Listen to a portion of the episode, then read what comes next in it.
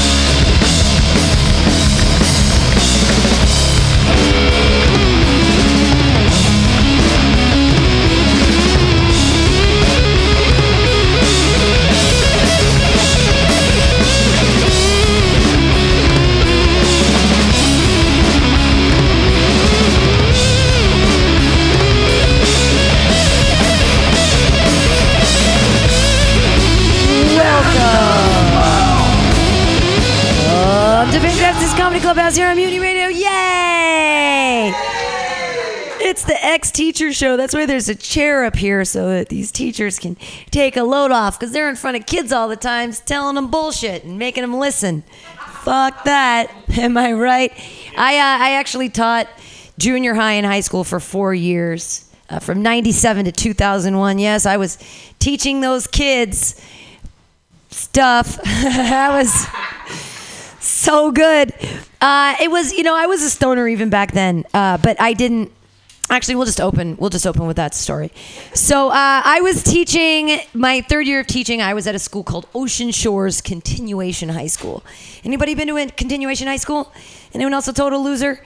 Nope, that's good. No, it's just it's a special individualized education program for kids that just don't fit into the norms. You know what I'm saying? That's cool. Uh, so I had a bunch of kids in my classroom. They're all the ages between 14 and 18. And uh, one day, the drug dog walks in. Oh, the drug dog and the police. Here they are walking into my classroom. And I'm like, don't sweat, don't sweat. Because, of course, I have my pipe and my weed on me. Because I smoke in the car on my way to work. Duh. Don't do that. Freaking out, thinking in my head, every single one of these kids has a pipe. I'm fine.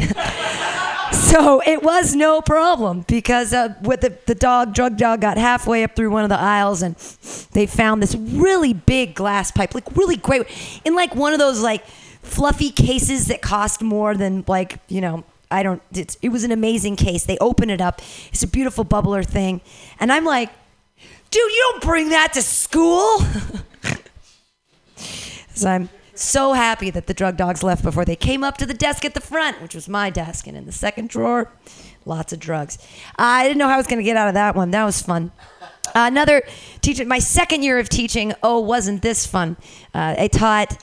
Uh, I was at the time I was substitute teaching for kids that had. Um, oh, there was a weird name for it. They were they were medically fragile. Okay, so they had helmets and issues. There were things. Okay, no, they're medically fra- It was like feeding tubes and stuff. There wasn't a lot of teaching going on. There was a lot of not teaching. There was mostly just like me changing diapers and putting food into pumps. It was fun. So I'm in the classroom and. Uh, there's two aides in the classroom and they're there and we're doing things. I'm like helping them learn how to fold laundry and you know life skills. Uh, anyways, there's a screaming from the bathroom because of course we have a bathroom in the classroom. Cause, okay. So we hear screaming, screaming, screaming, screaming, and I'm like looking at the two other adults in the room. Uh, hey, there were actually more adults because some of the kids were like 22, but they aren't really adults because they were like really retarded. So there were. So I hear this screaming, screaming in the bathroom, and I look at one of the aides and I'm like, "Hey, what's going on here?" And they're like, "Don't worry about it. Don't worry about it." Okay. So I go on, I go on with my, I hear it again, screaming, death curdling, screaming from the bathroom. I'm like, this is, are we concerned? Don't worry about it, don't worry about it. A third time, finally, screaming, screaming. So I go up to the door, I open the door, uh, and I saw the biggest dick I've ever seen. Okay, I saw a 17 inch hard cock on a boy with a flat head and really greasy hair. I think he might have been 17. And the first thing that popped into my head was, fuck, what is that? And the second thing was, is there like retard fetish porn? Does that exist? This is like 98, and I was wondering if I could start a whole new genre. This guy had the biggest dick in the whole world, and I was like, God is evil or hilarious. Because he's never gonna use that in the context of another person unless it's like he's being paid for it with porn, I think it was a rough day that day. Teaching was rough. That that hundred and ten dollars I collected for my special education uh, substitute teaching that day. That was a big deal. That was a good one. Uh, more, I know this is more for me. I'm like this is more of a storytelling show tonight because welcome to the weird and disgusting things that happen with me and junior high kids.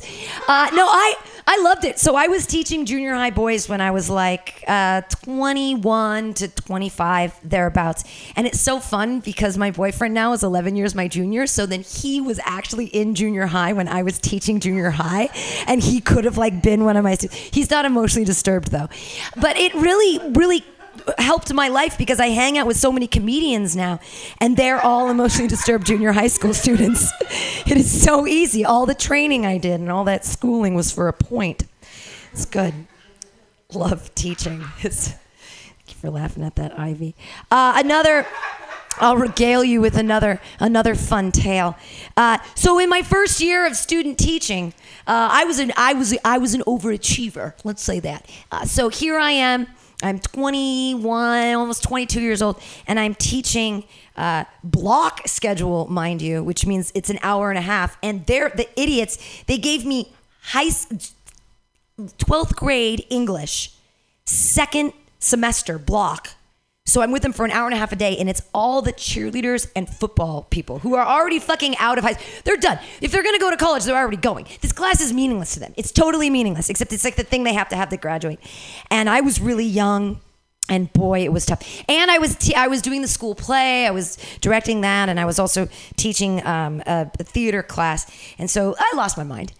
Uh, and one day the kids didn't come into theater class and uh, they were all being silly. And I said, Hey, everybody, let's try a new behavioral management strategy.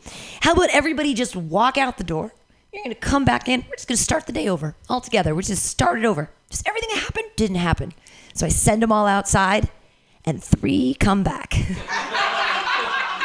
this is 37 high school students. Three come back And I'm like, I have no master teacher. They're like, she's so competent, we can go get coffee. so there's no like real adults, right? And I'm 22 years old. I've got all these kids. I got three kids in the classroom now. So I go, everybody take out a piece of paper and write your name at the top of the paper.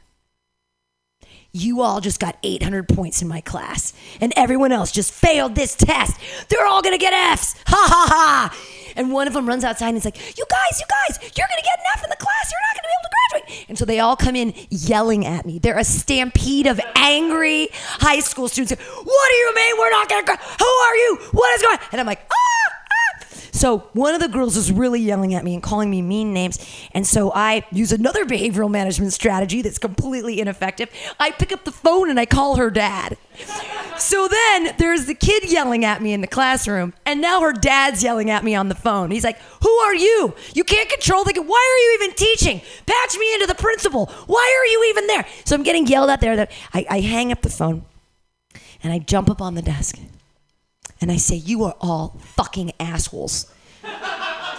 I hate all of you. I'm quitting teaching right now. I get on the phone to my person at UC, UC Davis and I say, I quit this bullshit program. Every single child is an asshole. I will never teach again.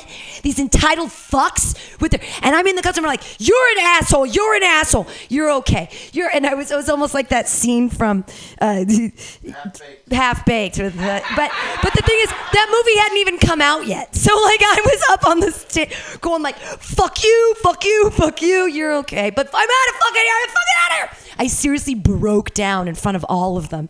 And I got off the desk and I got in my car and I left. I just left. Thank you. I left teaching. It was great. I, uh, I took three weeks off. I laid by the pool. I read a bunch of plays, and then I started teaching special ed because they're so much easier. Seriously, I was like, I want to, I want to teach overachieve. I want to make the next. The, fuck every child in high school who's typically developing. Fuck them all. They are assholes, entitled little douchebags. They're driving cars. We let high school students drive cars. What is wrong with us? They don't even have to wear helmets.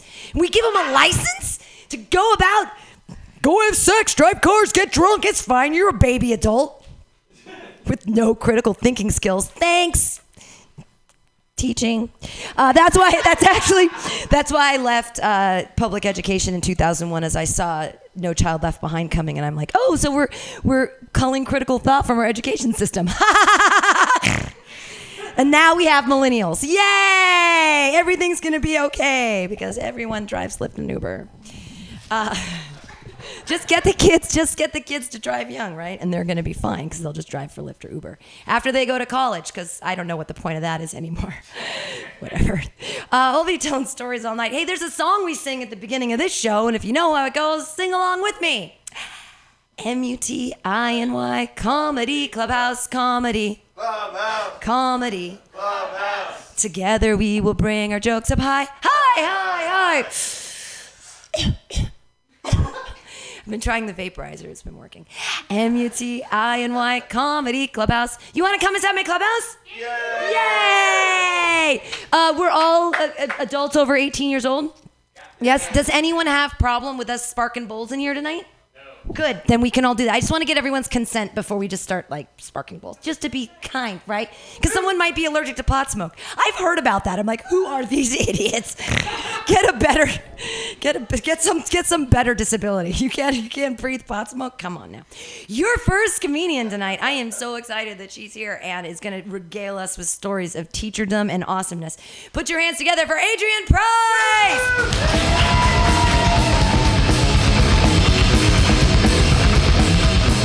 Thank you.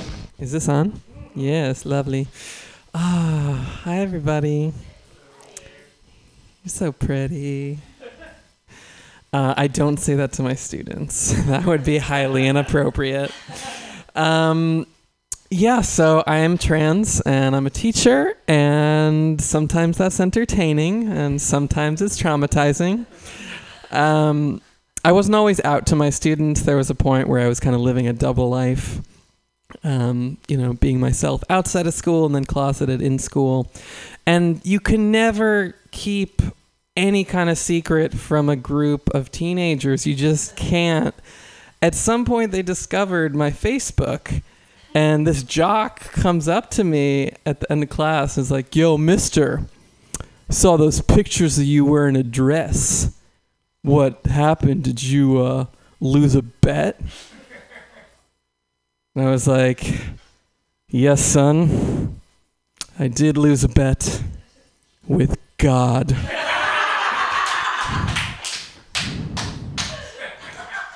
he looked kind of confused about that, but I just went about my day. Um, but it has been pretty cool that since I moved out here, I've been able to uh, teach out and be myself.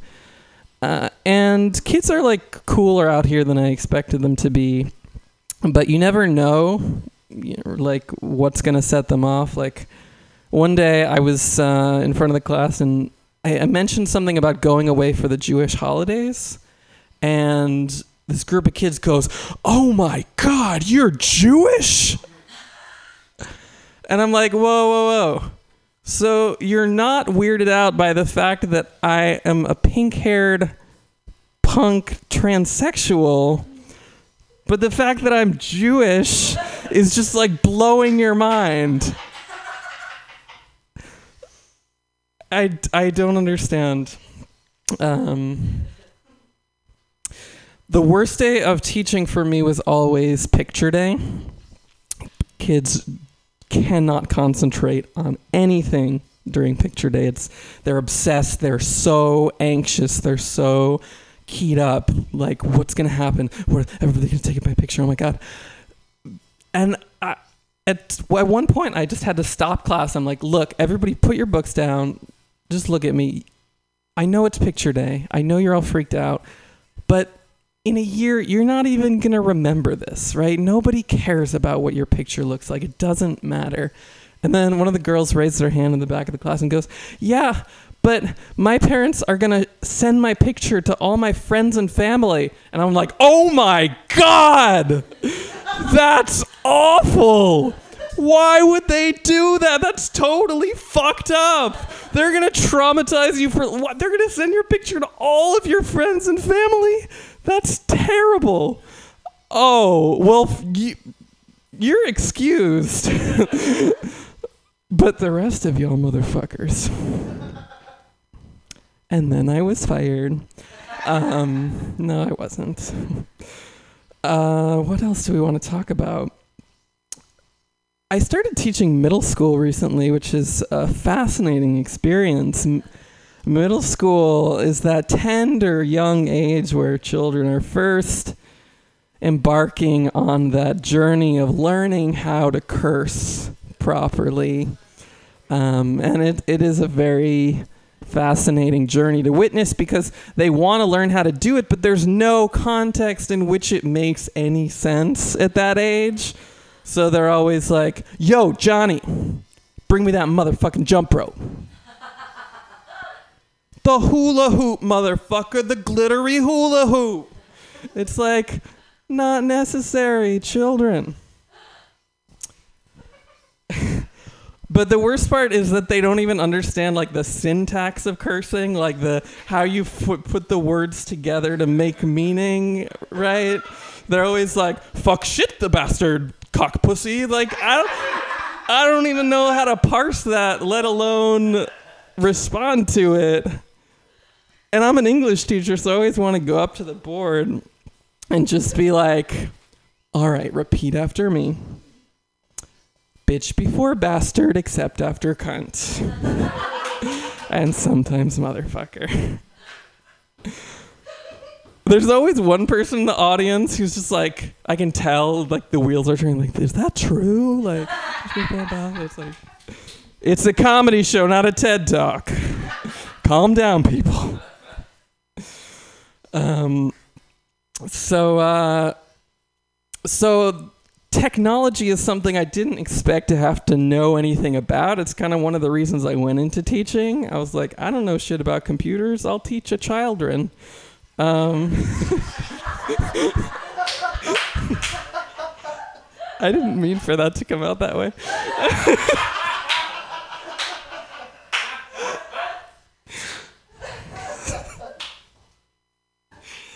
been a long day, y'all.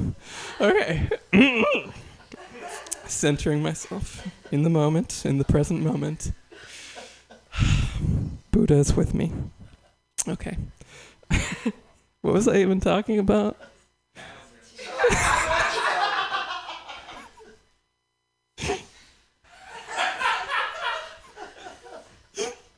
I've never done this before on a stage. I've had a really, really weird day, y'all. It's been a really weird ass day. Anyway, technology is a thing that apparently you have to know about in order to teach children nowadays in our world. Uh, I learned this the hard way because at the school I was working at, we were required to create Google Docs that had a list of the students and their grades on it. And I did that. Um, and I didn't realize that you were supposed to set it to like private. So effectively, every student could see every other student's grade in the class just with a click of a mouse. And I didn't figure this out because anybody changed their grade as I expected.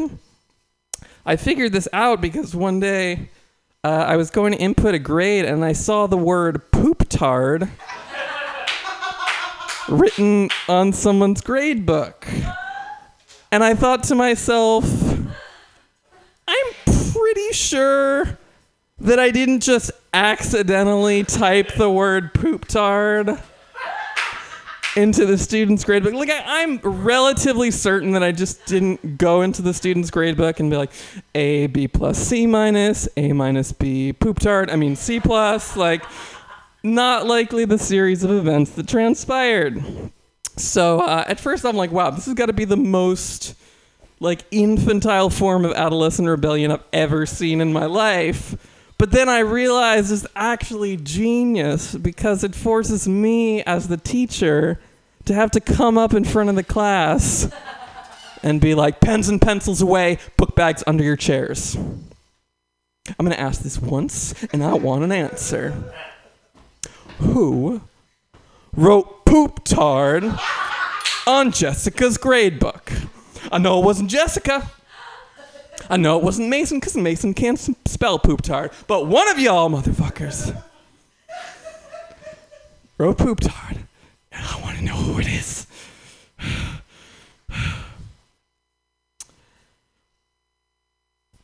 I never found out who it was.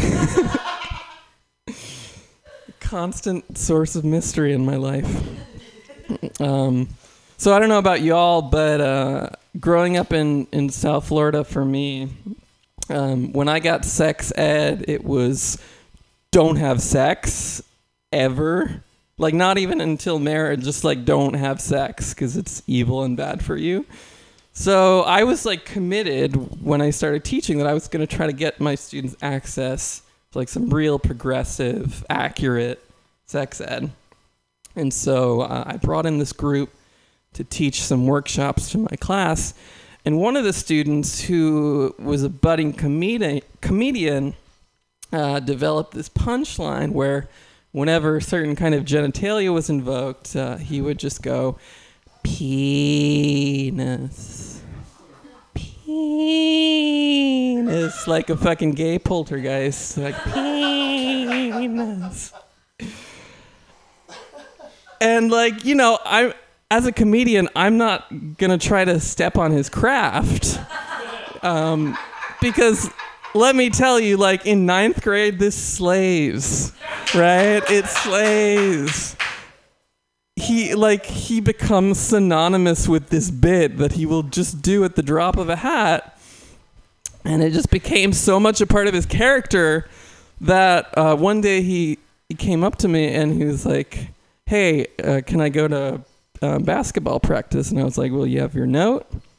And he's like, "Yeah, here's I've got my pass." So shows me the pass. It all checks out, and I was like, "Well, all right, have a good uh, practice, penis head."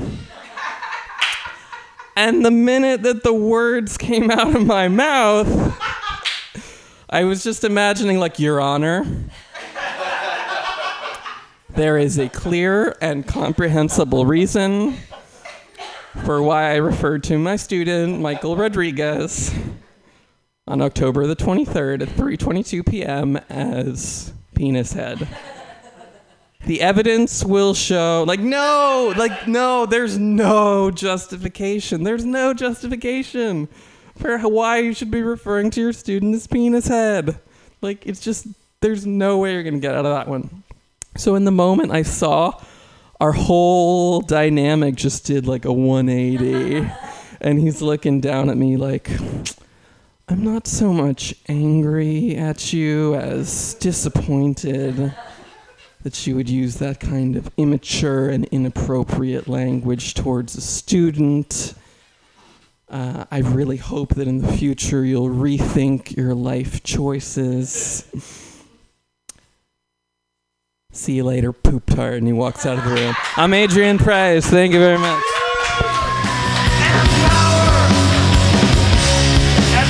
She brought back the poop. Yes, Adrian Price. Yes. Oh, that makes me want to get like a tattoo on my lower lip that says like poop tard, right?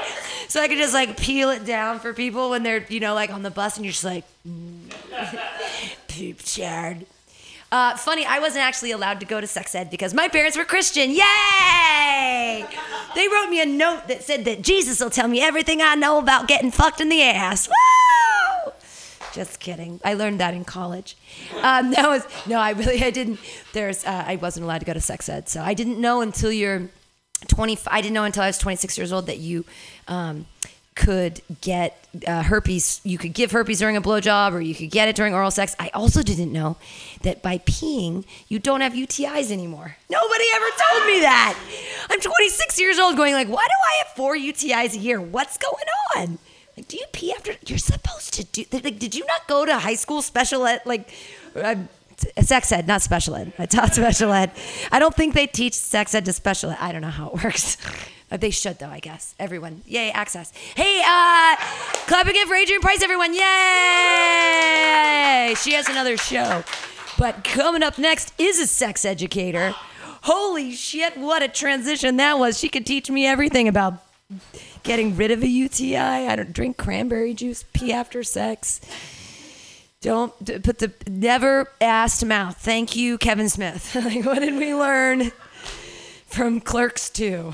Uh, put your hands together, everybody, for Ivy Cordova. Sex ed. Yeah. So I think it's kind of funny. I I've been teaching sex ed for about two years now. I teach it with a group in San Francisco. Is this thing on? And um, the group in San Francisco, I've actually been with them. Uh, we don't actually. I don't go to high schools and talk to your kids about how to put on a condom because honestly, if they can't figure it if they can't figure that out themselves or go on YouTube and find it, then they honestly don't deserve to get their dick sucked. Um, no, what I do is I'm part of a nonprofit organization. What we do is we have a curriculum that we do twice a year. And we teach people that need to talk to their own client bases about uh, modern things that are happening in sex. And by that, I mean shit like fisting, uh, alternative sex practices, kink. Uh, we cover a lot of we cover a lot of uh, topics, and um, one of the most important things too, I feel like this should have been first on the list, is when it comes to anal sex, you can't just spin on it. Like I don't know why people don't talk about that more often. Like I seriously like some of my students are adult film stars and one of the first things I always ask them is, "Can you guys have a more realistic uh compilation of anal sex where it shows like a guy actually getting out all the accoutrement like lube and oil and Crisco or what have you because that doesn't work. Like I did that in high school and that that was I was like 17. That put me off anal sex until I was like 30.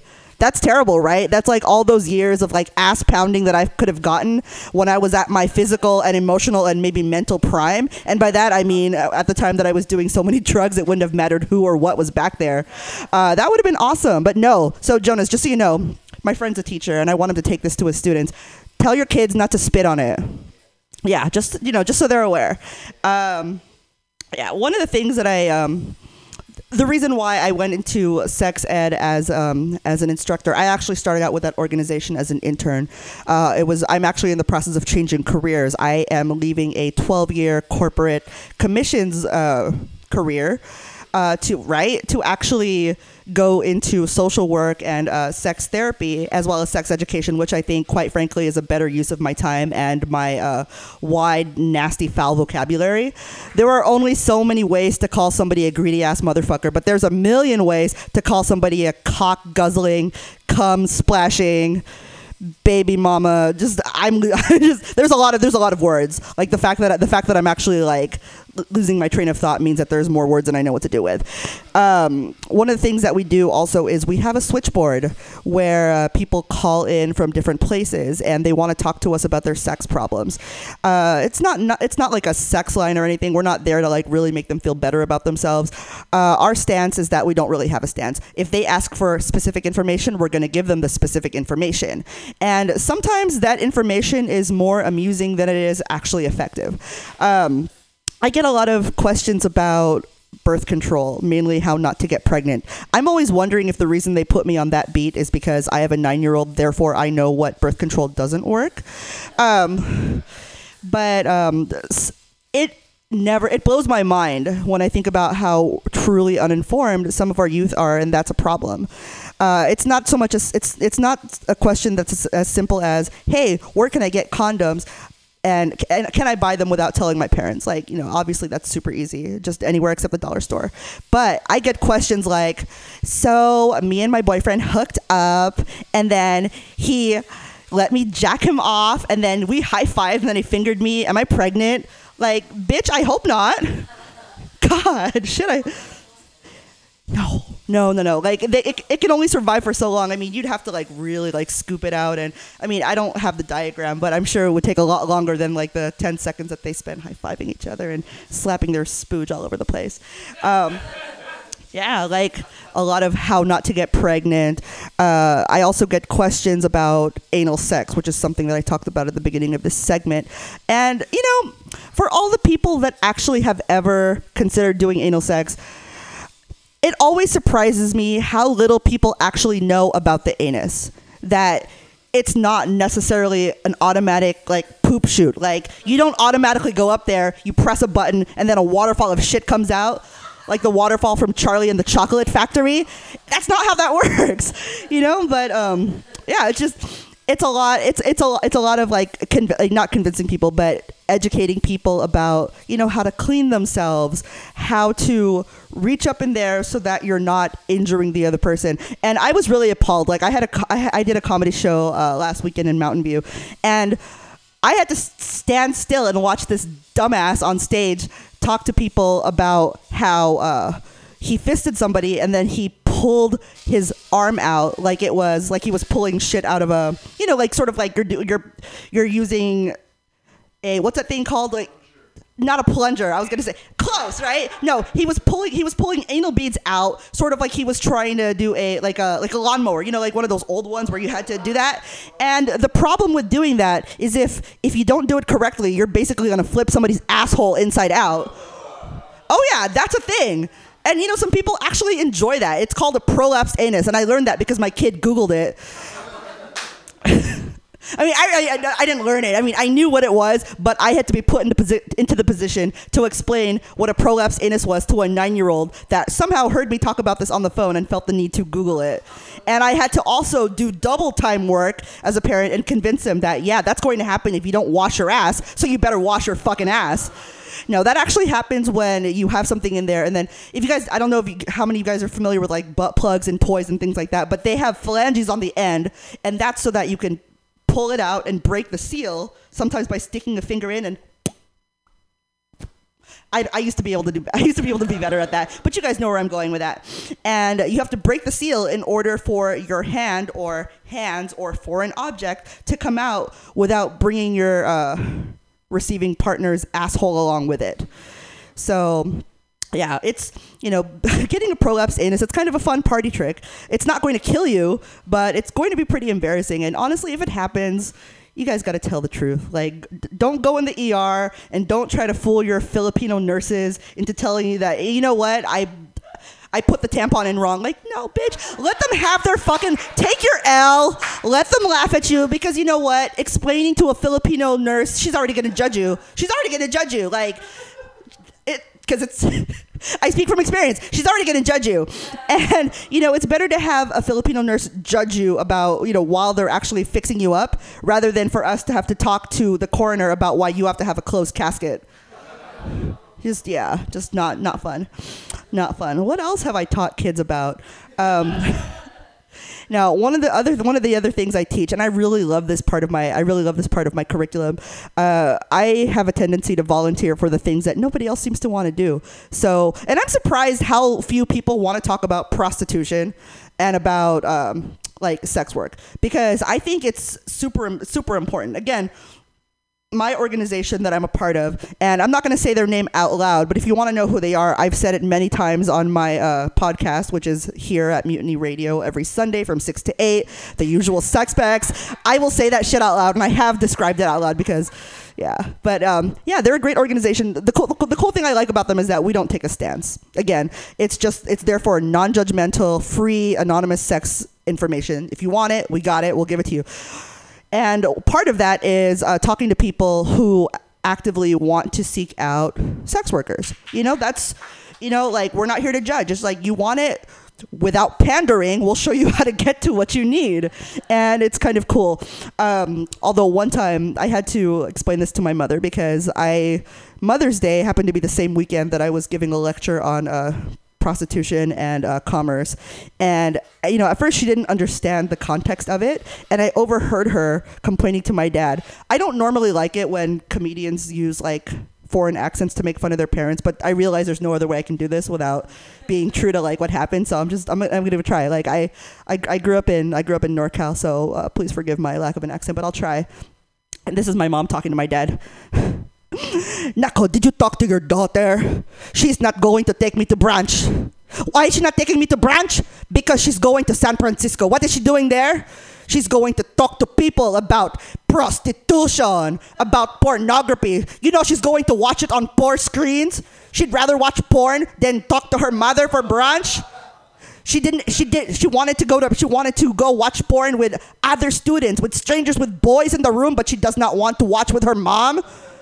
I'm just like, she completely took it out of context. I was not prepared for the angry phone call that I got from my father. And I was like, no, I didn't cancel brunch because I wanted to watch porn. I canceled brunch. I canceled brunch because I had a lot of students who needed to watch porn. Wants and needs are two completely different things. So it was fun trying to explain that to Filipino parents, but I showed them the real and they shut up. It was called Fuckorama. Like I think after that they understood why I had to be there. Uh, I, I, guess I, I don't know. I, I guess there's the attitude that hey, if there's somebody that can that we can count on to be completely calm and not freak the fuck out at some people licking shit and like inside out anuses, I guess it's Ivy Cordova, right? And I wanted to show them that I was worth something, and it was cool. Like we we had mother we had our Mother's Day celebration. Uh, it did not involve any kind of chocolate soft serve, uh, just because she was very self conscious about the kind of content I may have been exposed to or exposing other kids to.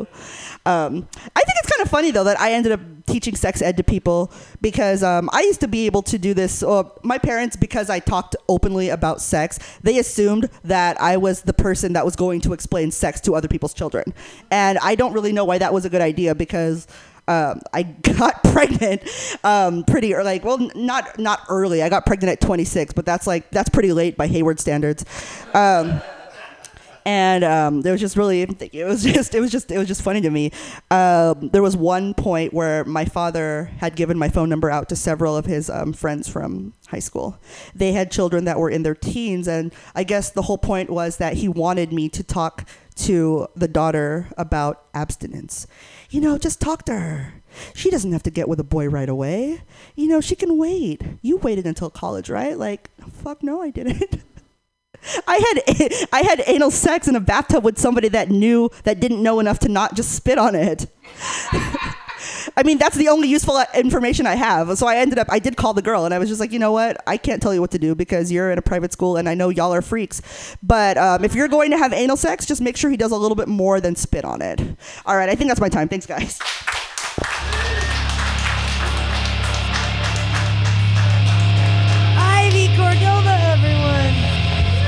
Teaching sex to the youths. Yes! What a bizarre job. Don't spit. I know. And these, I, I have no idea. If we should just don't swab these microphones ever, because my God, whatever's on these, you can catch some crazy STDs from these motherfuckers.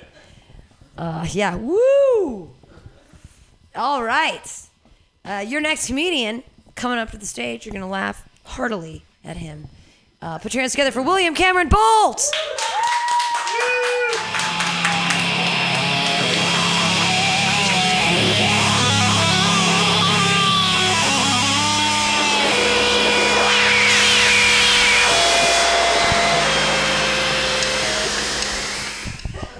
Okay, that was that was like way more exciting than I am. Um, so my first experience teaching was um, in Japan. Yay! And whenever uh, I tell people that, they're always just like, "Oh, did you go on the JET program?" Because that's what everybody knows. And the JET program basically kind of like tries to get young impressionable people out of college to go off to foreign Japan and have a mystical experience, I guess. I don't know. I wasn't in the jet program, but that's what it seems like when people talk about it. I was on the my brother knows a guy plan and basically I I went to Japan and I was there and you know, I, I had the impression that like, oh, if I'm just there, I can find a job, and I didn't realize they have like a million different kinds of visas, and if you you can only get work with certain ones, and so nobody would hire me, and um, finally my brother was like, well, I have a friend who's got a school, and maybe they'll forge papers for you saying you work there, so you can get a, a visa, and then you can actually get a real job. And it was very scary for a while because like I was getting close to overstaying my visa and I was like, oh my god, am I going to get kicked out? And then I found out like you know I remembered I'm white, and even in that stuff that extends to Japan. Like white privilege is totally a thing over there still.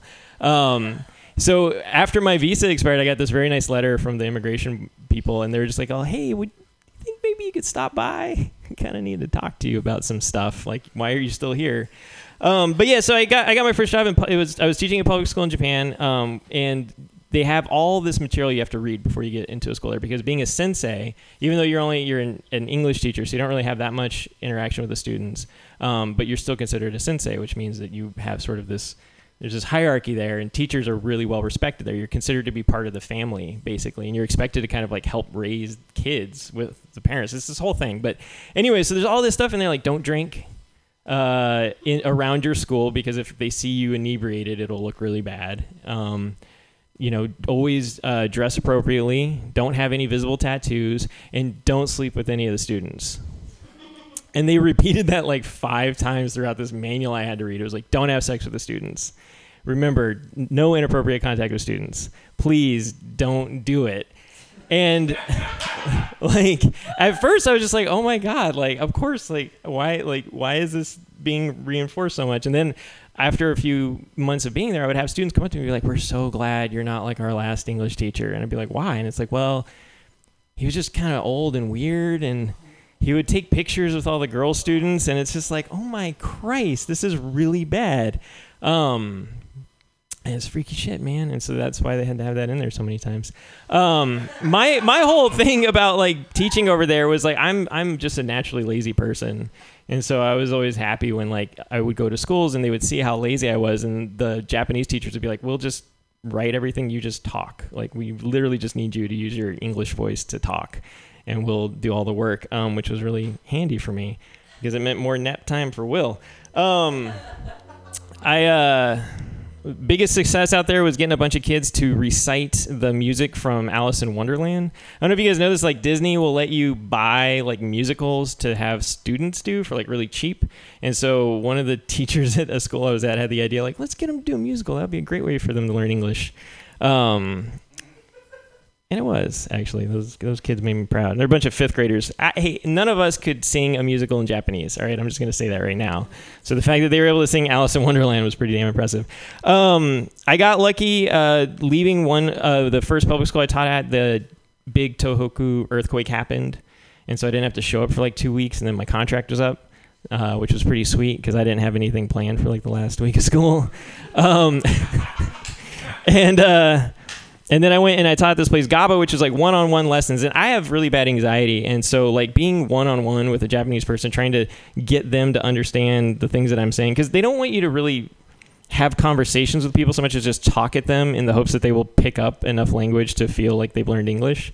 Um, and so I often would have like really bad panic attacks um, in these lessons with people, and I always I kind of felt like maybe that's actually a good thing because it's kind of giving them a real unique experience of like how to talk to somebody, of like how to kind of like talk because they were having to learn how to talk me down while I'm like hyperventilating in the room with them, uh, which I feel like not every teacher can offer that. You know, I mean that's a pretty unique thing. Um, so then I came back to the states uh, in 2012, and I started substitute teaching because I figured, hey, I taught English in Japan. I can substitute teach in Bernalillo public school systems. Um, so I, I taught in Albuquerque, and uh, that was interesting. So in, in Japan, like I said, they made me read this big form, this big packet that said, "Don't sleep with students." Um, in Albuquerque, I had to take a test to become a substitute, and the test had this beautiful question: um, When is it okay to touch a child? That is a real question that you have to answer. Yeah, it's well, it's multiple choice. It's multiple choice. this is this is Albuquerque, so if, if it's open ended, you don't know what you're gonna get. It's multiple choice. And uh, here are the answers. Okay, because I know you're all dying to know. Um, the answers were A, never. B, if the child's life is in immediate danger. Or C, only when you're alone with the child. yeah. I swear to God, I had to take this. I had to answer that question. And here's the kicker you only needed a 70% to pass. So you can get that question wrong and still be a substitute teacher in Albuquerque, New Mexico. Um, yeah, it was right. And so when I was in Albuquerque, like I actually kind of got it into my head, like you know what? Now I'm in a, I'm in a, I'm back in my home country. I can speak to these kids in their language. Maybe I can really kind of like inspire them. I could be that cool substitute who like came in that one day and changed everybody's lives, because that happens in movies. um, and uh, so I really like wanted to try hard, and um, you know, I would sign up for like every single kind of uh, subject because like you know, they, it was a website and it would tell you kind of like what they need teachers for, and you can just kind of tell them what your preferences are. You know, if you're like a sex ed or an English teacher or whatever, you know, you can sign up just for that. And I just signed up for everything. And I would I would go and they'd be like, "Oh, what are you teaching today? Math? Oh, you're a math teacher." No, like I, I, do stand up and I, I taught English in Japan, but you're teaching math today. Oh, you must have some math background. You're qualified for this, right? No, I'm not qualified for any of this, but I'm here and I care deeply about these kids. Um, that was another situation where I had these kids come up to me once, uh, and I, I really did try. I would, I would always wear like slacks and a button-up shirt and a tie, and I would try and be very respectful around the kids. I would never swear or like lose my temper or anything, and you know I would really try hard to stay awake at my desk while they were doing busy work. Um, and I, I had this kid come up to me once. They're like, "Man, Mr. Bull, you're so much better than our last teacher. He always just reeked of pot and would like tell us about how taxation is stealing from the American people and like." And we're so glad you're not like that. And I'm like, and oh, and he wore sweatpants every day. And I was like, man, I'm trying so hard um, to, you know, be good to these kids. And I don't need to because apparently no one cares. Um, I, uh, I, I kind of started to find my way out of uh, substituting. One, anyone, has anyone in here been a substitute? Yeah. Oh, yeah, of course. Sorry, you opened the whole thing. Um, not high right now, I swear.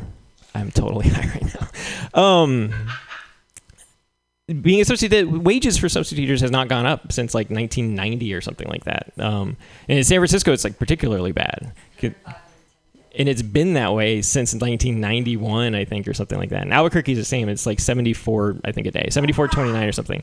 Cost of living's way less. My my rent was 400 bucks for a huge one bedroom with utilities.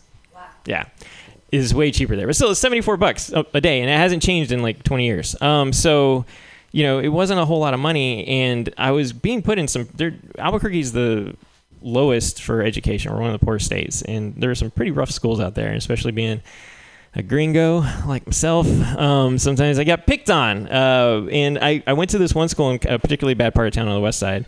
And um, I was clean shaven and you know all dressed up and everything, and I got stopped by a security guard on my way in, and he looked at me and he was kind of confused. And he said, "Are you are you a substitute or a new student?" And I was like, "That's bad because I know what happens to new students. Because I've been a new student before, right? They get beat up. And it's fine if you're 16 years old and you get your ass kicked, right? You go home and your parents are like, "Hey, Bucko, it'll be all right." Because you're almost out of high school and you'll go to college and do drugs and have sex and life will get so much better for you from here on out. Don't don't worry about this. That guy's a loser. But then when you're like 29 and you get beat up by a 17 year old kid who's twice your size, like there's no one there to like tell you it's gonna be okay. like I just would have to go home to my cat and like cry by myself. And I was kind of like, ah, maybe teaching just isn't for me. I, I, I don't think I had the heart for it. But I do applaud teachers. I think everybody should partake in some sort of teaching in their lifetime because it's very important work. And you you have I have so much respect for real teachers who you know do the work every day. And um, so thank you guys in the audience who are real teachers. Thank you for your service. Um, I think this guy's just like, oh yeah, whatever. Give me more money. I would like to be able to afford to live and teach. Can you do something for me here? Um, I can't. But anyways, thank you guys for listening to me talk. My name is Will Bolt, and thanks, Pam.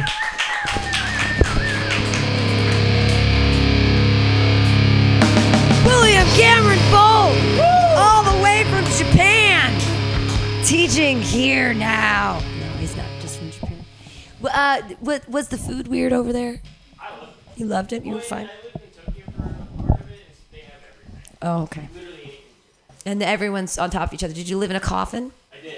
Yeah. It was very small. Yeah, I've, I've heard about Japan, like that you could actually stay in like a coffin, like you just zoop zoop and you sleep and I what? what? I don't know. There's a thing called Fear Factor. They put people into tiny boxes for like money, but you're paying money to be fight your fears of death every moment. J-up Japan! Yay! I guess that's what happens when like you go through like nuclear war or whatever. You sort of have a different concept of life and death. Your next comedian uh, actually he looks like Jesus, so that's how we're gonna bridge that together. He actually is in control of life and death. You're gonna love him right now, everybody. Jordan Zaramanera! Thank you so much. Lovely to be here. I don't get to talk about this a whole lot uh, because I haven't really worked it out, so this could be fun for all of us. Uh, I not only do stand up comedy, I'm also a cartoonist, uh, which qualifies me to teach small children art, apparently. Uh, I I once every summer for the past three years uh, get to teach kids at a Catholic school uh, how to not kill themselves with art supplies. Is basically it's basically all it is. Don't eat that. Uh, that is that is paint. Don't. That's not lunch. That is not the snack we have provided for you today. Do not eat that. Uh, don't use scissors that look like they're bigger than you. Those are for the big kids. Uh, we use those ones. I do it uh, not because I'm actually qualified to teach. Uh, my roommate's brother uh, just has the authority to hire anybody for the summer art camp that can pass the I don't touch kids test. So good news. Also, uh, a word about the I don't touch kids test. Really invasive. Didn't like it. Uh, you know, like I get if you just look up someone's name and then you were like, oh yeah, they're a felon or whatever. But I like started out. You guys have done this. The people that have have teached in here. You know the what are they? teach. There we go. I'm a genius too. I know. Children. Uh, you have to like. uh, What is that thing called? It's called like a. It's some kind of test where you. Or not even a test. It's just a, a background check, but it's uh, something specific. You have to fingerprint, but it's like the whole prop. Live scan. That's what it is. I was weirded out by it because they, you know, like, okay, cool, you get each one of my finger, but then they made me put my whole fucking hand on there.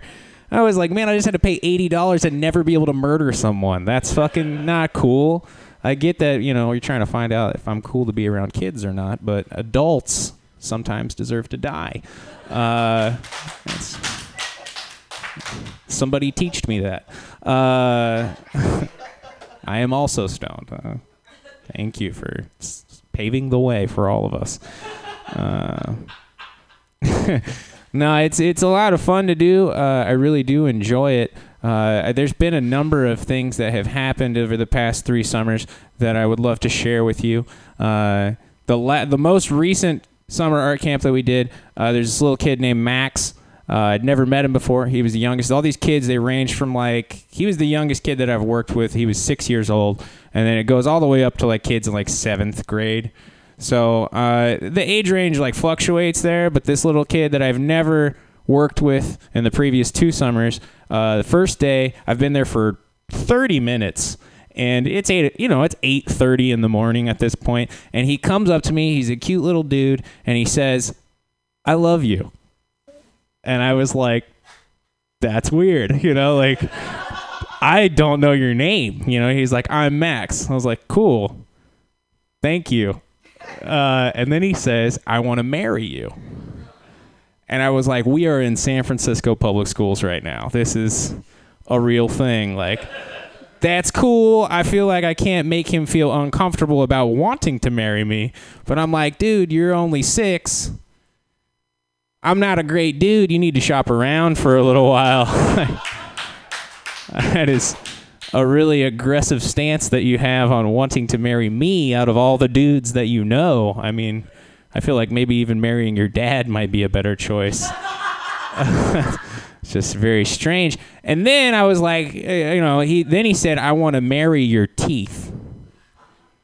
I don't know if you guys can tell or not, but I have bad teeth. Okay, so not only he's he good he's he's bad at like selecting people to marry. He's also doesn't know anything about dental care, and I just don't feel like he's ready to get married at this point. Uh, and and then he said, and then he says, follows up. Mind you, this is the first interaction I've had with this child. Then he goes, "I want to marry your jeans," and I looked at my pants and I was like all right, this kid's just being silly. All right, that's cool. You want to marry me? You want to marry my teeth? You want to marry my jeans? Why don't you get out of here? You know? And then I was like, what if he was like, he wants to marry my genes, like my genetics? And I was getting scared. I was like, is this a six year old serial killer or is it just me? Uh, it was very frightening. I, I, I tried to avoid eye contact with Max for the rest of the two weeks. Um, which was hard because he I think he really loves me, guys. Uh, other other instances like little little girls that age are very kind people. One came up to me uh, in the second art camp that I ever did. She's very sweet. She said, "Mr. Jordan, your hair looks just like mine." I said, "Oh, honey, don't flatter yourself. Uh, tell your mom to brush that shit. Uh, please brush your children's hair." Uh, it is integral to having a kempt looking being running around in front of irresponsible people. Uh, little boys that age, worst people I've ever encountered. Uh, Eight year old boy, probably the worst invention uh, man has ever created. Uh, I used to deal with this crybaby like every single day. Uh, his name is Parker. Imagine that and he would come up to me uh, and he would always say things like Anytime we go outside, nobody wants to play with me, and I don't know why. and i don't know what to do with that you know like the best thing that i can do for that child is to reflect my own feelings back at him uh, with the same voice. So i would say uh, Every time I go on stage, nobody wants to pay for me, and I don't know why. and then he's just confused by adult problems. And you can move on with the lesson. Uh, if you haven't confused a small child recently i recommend it highly it is actually one of the most fun things you can do with a small child it does make you feel smart there aren't people around to correct your grammar uh, they have not yet learned to read that's really fun. You can get away with saying words that don't exist, and it's fine. Uh,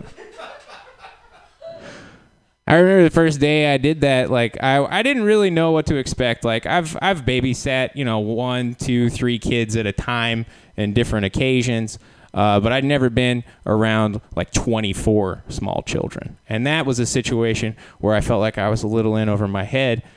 And uh, to be honest with you, uh, hosting stand-up comedy shows was uh, something that helped me control an audience of unruly children because they're very similar to a group of drunk, disinterested adults.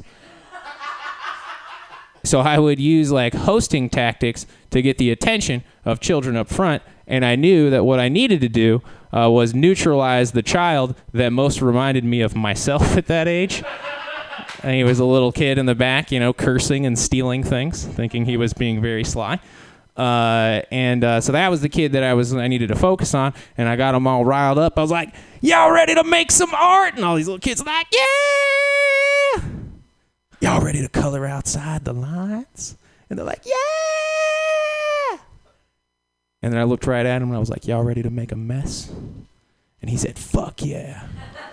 I said, "Principal's office, uh, not dealing with you." And that's how you get rid of them. Uh, and then you start the fun. You get it going. The last, uh, the last camp that we did, uh, I was wearing these shoes. You might notice that there is a considerable amount of blue dye on them. Uh, we were tie dyeing T-shirts. It was three days until the camp was over. I had not purchased a new pair of shoes in almost three years, and for some reason, I was like, "Oh yeah, I'll wear these shoes that I kind of like and have recently purchased." And I got all the way to three days left. Uh, there were some kids that three children that had not uh, tie dyed their shirts yet. They were gone on tie dye day, right? So the day after that, we were going on our field trip, and everybody was supposed to be wearing their tie dyed shirts. So the three kids that didn't, we had to do like a quick rush job. And the guy that I was working with, he was like, "Can you take care of these three kids and do the tie dye exercise?" I said, "Yeah, sure, no big deal." I have no clue how I got through 20 other children and didn't get any dye on anything that I had we- had been wearing for that activity. Uh, but first kid out of the gate, very nice young girl named Laura. Uh, she was she was kind, she was sweet, but I was like half-assing it and just like ready to get collect my check and be done with these children. You know, at the end of two weeks, I'm just like, I do this once a year. This is really hard for me because this camp starts at eight. I wake up at noon. You know, this is not. I'm not in my element really, nor am I qualified to be doing any of this in the first place. And uh, I got I got outside with Laura. We decided on what color she was going to use for the first section, and uh, we're in a makeshift place. Last time we had a table set up. There was a tarp and everything. We set it up outside the door, and it was just a chair, and it was really like bad. You know, it was like it wasn't set up well. And I'm like squatting in front of this kid, and she's like about to dye the stuff, and then she's like, "What do I do?" I was just like, "Just let her rip," and she just let it rip, like right all over my shoes and she just starts laughing hysterically, which is the the appropriate response for a child to do at this point. Like, oh man, those shoes look looked fresh. Those were those were looking good a second ago, and now they don't. I think this is hilarious. I don't know what things cost. Uh, and so she starts laughing, and I walk inside, and I'm fucking livid. You know, like I'm trying not. I, it's not her fault. I told her to let it rip. She let it rip. She did the right thing. Uh, I was the idiot in that scenario. And then I walked inside, and the guy that I, you know, he's my roommate. He got me the job. I have a face that says I'm not happy. He's like, dude, what's going on? And I just looked down. He was like, ah, because he knows how poor I am. Like I'm the one who's like, hey, can I borrow a hundred bucks this month to? I'll pay you back in a couple weeks. And he knows I can't afford new shoes, and I can't. That was months ago, and I'm still wearing these blue dyed shoes. It's not a thing that I have in the budget. I can't replace. I'm actually worried about wearing this shirt. I've never I haven't worn a white t-shirt in a long time. I also haven't worn deodorant in God knows how long. Uh, this will also be dyed a different color by the end of this set. It's sad, you know, because I like this shirt. I think it looks cool, but uh, it's things are just things, guys. Uh, somebody teached me that. Um, so stupid. Uh, what else? Anything about those other kids? I don't know if I can think about anything. Uh, I don't know if I remember anything. That was all all from memory. There were about two jokes in there, and then just a bunch of stories about those weird little kids. I don't think there's anything else worth telling you. Oh shit! Uh, last one. The, the last one. This was great. There's this kid I worked with him two summers in a row. His name was Amade, and uh, he was like a really rambunctious child, but like super fun. Never interested in anything like like staying on task. We took these kids out to uh, what do they call that place? Uh, the Academy of Sciences. Was that is that what's the children oriented one in Exploratorium? We took them over to the Exploratorium. I don't remember. I was stoned teaching children art a great job to get stoned before you go to do. It is so easy. They're like man this guy is really creative. I would have never thought to do that with magazine clippings. And i was like i didn't either until i was inspired by weed. Uh, we took them out to the exploratorium and uh, we were having fun and then they had this little open park area where you can go have lunch right? And we were out there having lunch. Uh, only one child uh, on my watch that whole two weeks broke his arm uh, fell out of a tree. Uh, it was like the whole and it was bad too because this kid is a bad kid. Like he's a bad guy. Not a bad guy like a shitty person just like he didn't he didn't give a fuck. And he was just playing he was having fun. We told him to stay out of the tree he didn't stay out of the tree he fell out of the tree. He hurt himself but he's also like an exaggerating child so i was like he didn't break his arm. He's just crying you know? And then he's like oh i think i broke it i think i broke it. And then he would stop crying for like 15 minutes and you're like he didn't break his arm. He'd still be crying if he broke his arm. And then the fucking the fire department comes. There's fucking six paramedics there. It's just over the top. We look like irresponsible people. There's like four of us, like, you know, supposed to be watching these children and somebody broke their arm. What the hell was everybody's like looking at their phone and not paying attention to these children and one falls out of a tree. And so like the whole thing, it was just funny to, to because we were all like, he's totally just fucking he's eating up this attention. He loves attention, right? He didn't break his arm. Next day, come back. He's not coming back to camp, right? He's allegedly not coming back to camp. And I was like, I bet you he didn't break his arm. He's like, Yeah, he didn't break his arm. Paramedics had said, like, I don't think it's pretty sure he didn't break it. We're gonna take him to the X-ray anyway. Uh, two days later, eight o'clock in the morning, he's got a cast on his arm. He's back with us, and uh, he fucking broke his arm. We all feel like shit about it. But then he immediately goes to doing things that you break your arm doing. It did not. He didn't learn anything. We were like, dude, stay off of that giant stack of chairs and tables. And he's like, nah, I'm good. I've got another arm to break today. Uh, anyway, all right, that's it. Fine. Thank you.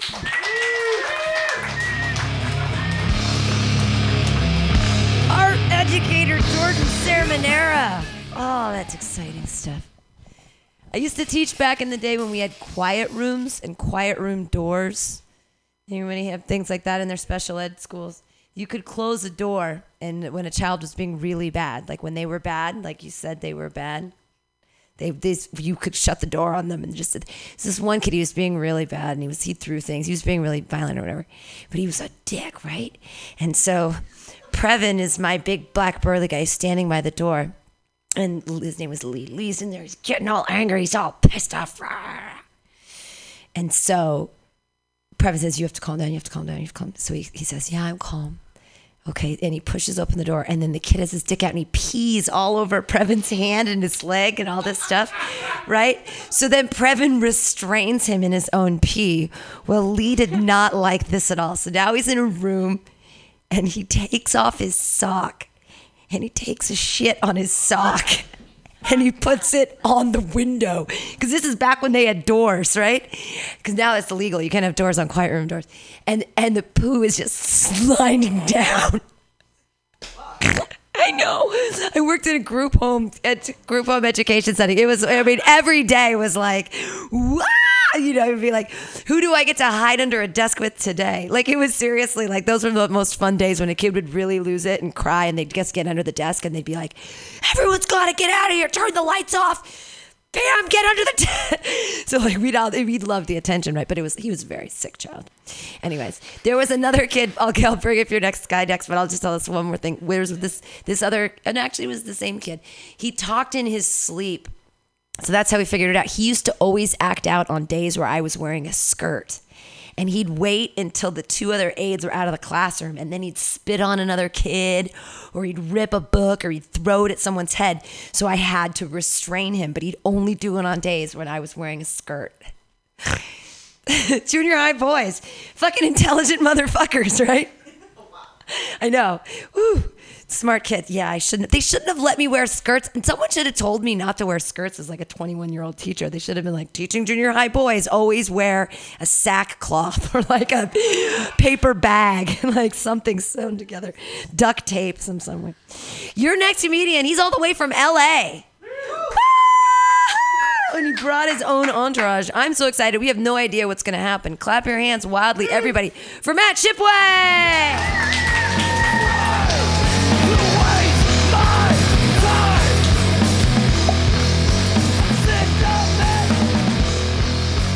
Thank you. I'm actually uh, not a teacher or educator of any kind. Uh, I didn't even finish college either of the times that I went. Um, I'm just here to fuck up the flow of the whole show, so here we go. Uh, so as Pam mentioned, I, I'm from LA. I just actually flew in from LA. Boy, my arm's tired from furiously masturbating on the plane. So I've been told that I need to connect more with my audience, so I'm going to try and do that right now. Um, I'm going to say part of a phrase, and I'd appreciate it if you guys could finish it for me, okay? Uh, so first phrase is an apple a day. Uh, no, it actually makes my gums bleed. Uh, the best part of waking up? You are correct. Yeah, going back to sleep. And I know that because I have a I have a very comfortable bed and uh, crippling depression. They say that blank is the best medicine. What is the best medicine? They say laughter is the best medicine. That's incorrect. Uh, medicine is actually the best medicine. Uh, and I know that because I watched my friend trip and fall and dislocate his shoulder, and then I laughed at him a whole bunch, but we still had to call an ambulance. Uh, they say that you catch more flies with honey than you do with vinegar. But who's trying to catch more flies? What are you, frog? Get out of here, frog. Go get me some more vinegar.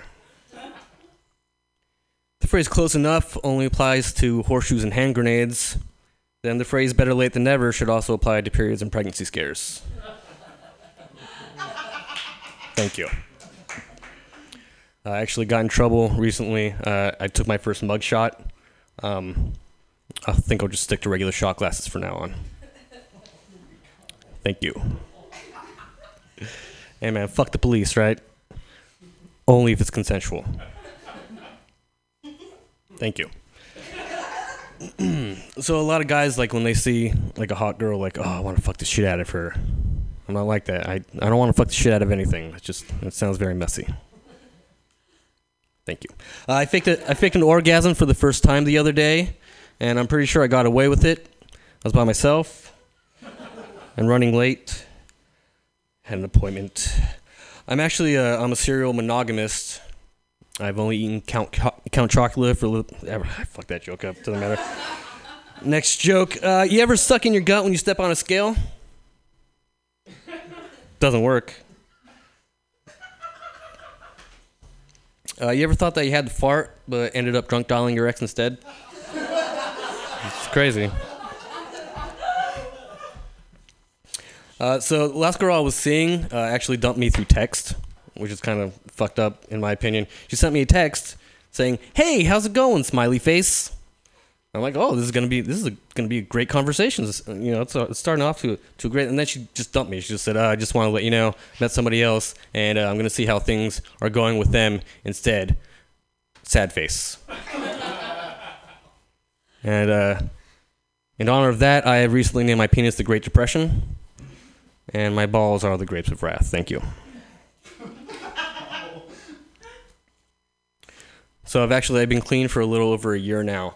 And the most important thing to remember about staying clean is to uh, take a shower every day. Thank you. Um, anybody into CrossFit? Nobody ever is. Um, actually, I learned a very uh, interesting fact about CrossFit. Uh, Jesus is actually the originator of it.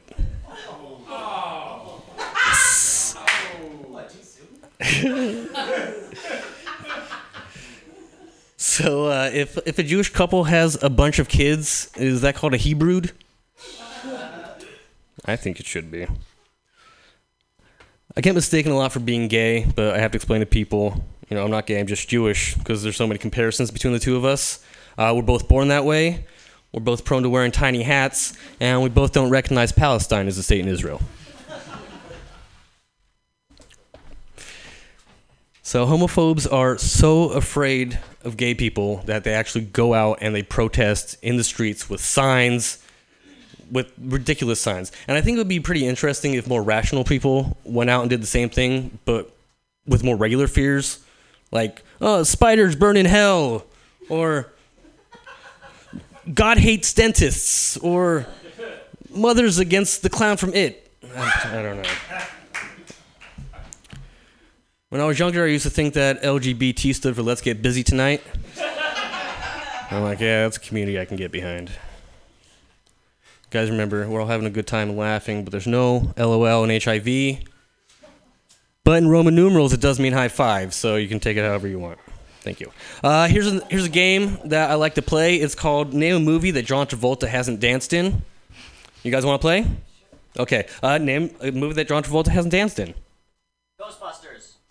You are correct. Yes, the, the correct answer is actually any movie that John Travolta hasn't been in, because he has danced in every single movie that he has been in.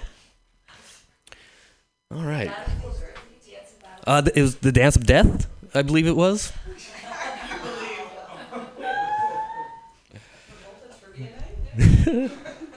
we'll do that tomorrow. Um, I'm gonna try some characters for you guys. I hope you like them. Uh, this first character is called the backwards progressive redneck philosopher backwards progressive redneck philosopher. you know, NASCAR would be a lot more interesting if let more women and Asians drive. Thank you. Next character is called the Horse Whisperer. the Horse Whisperer. Can I get a lozenge, please? Thank you. All right, that's it with characters. Um, my computer crashed the other day. I should have taken its keys away. Let that one sink in. Soft taco, more like lazy burrito, am I right?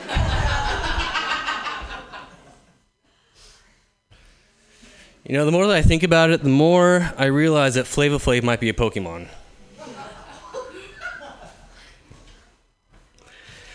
My, uh, my uncle had narcolepsy and sleep apnea. I don't really have a joke for that. I just think it's an interesting combination of things that have wrong with you. So a lot of comics, when they come on stage, they say, make some noise.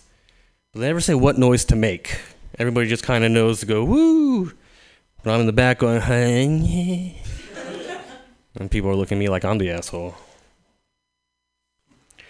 When I was a kid, my dad had an open door policy on taking shits.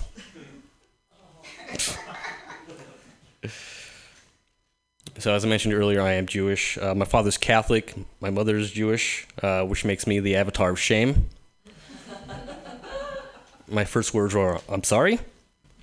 Uh, I'm actually I'm half Jewish, so at least 50% of these jokes will be funny. I think it's sounds about right. Yeah. Uh, my mother's maiden name was Berg. Berg. Yeah, that's what you add on to last names to make them sound Jewier. It's Goldberg, Gutenberg, Wahlberg. I don't know if he was a Jew or not. Uh, they actually thought that the iceberg that sank the Titanic was Jewish for a while, but we uh, got that taken care of. I want to start. Oh, no, I actually, I, I want to create an all Jewish porno and call it Synagogue. Just be all asses and noses. Most annoying porn ever. Uh, so, Jews, we have a we have a holiday called Yom Kippur, which is the day of forgiveness. Um, so you're not supposed to work, you're not supposed to cook, you're not supposed to have sex. So I've basically been living Yom Kippur for the last two months of my life. Thank you. So a lot of comic, not really comics, like other people, like when they when they're thinking about trying to stand up or, or being a musician, they always ask advice, like how how are you not scared? How can you do that? And I I always just say, you know, just imagine that the audience is full of ghosts. Yes, if in case you get booed. That's that's that's the punchline right there. Actually, I did that joke last time I was up here, and the entire room booed me. And it was in that moment that I realized I am terrified of ghosts. All right. So you guys like impressions? Yeah, me too. All right, somebody name a celebrity. That is a celebrity. Those are both celebrities. Good job. No, no, I'm not. Uh, I recently rode the subway for the first time. Uh, I feel like they should just rename them fart coffins. As a parent, you uh, you want your kid to have everything that you never had growing up, and I'm I'm no different. So I made sure to give my child the one thing that I never had, uh, which is abuse. Beat my child every night, just so he knows that I love him. My uh, my girlfriend's cat just died. Means I won't be seeing any pussy for a while. Thank you. I feel like vegans that are uh, pro-choice should have to eat eggs.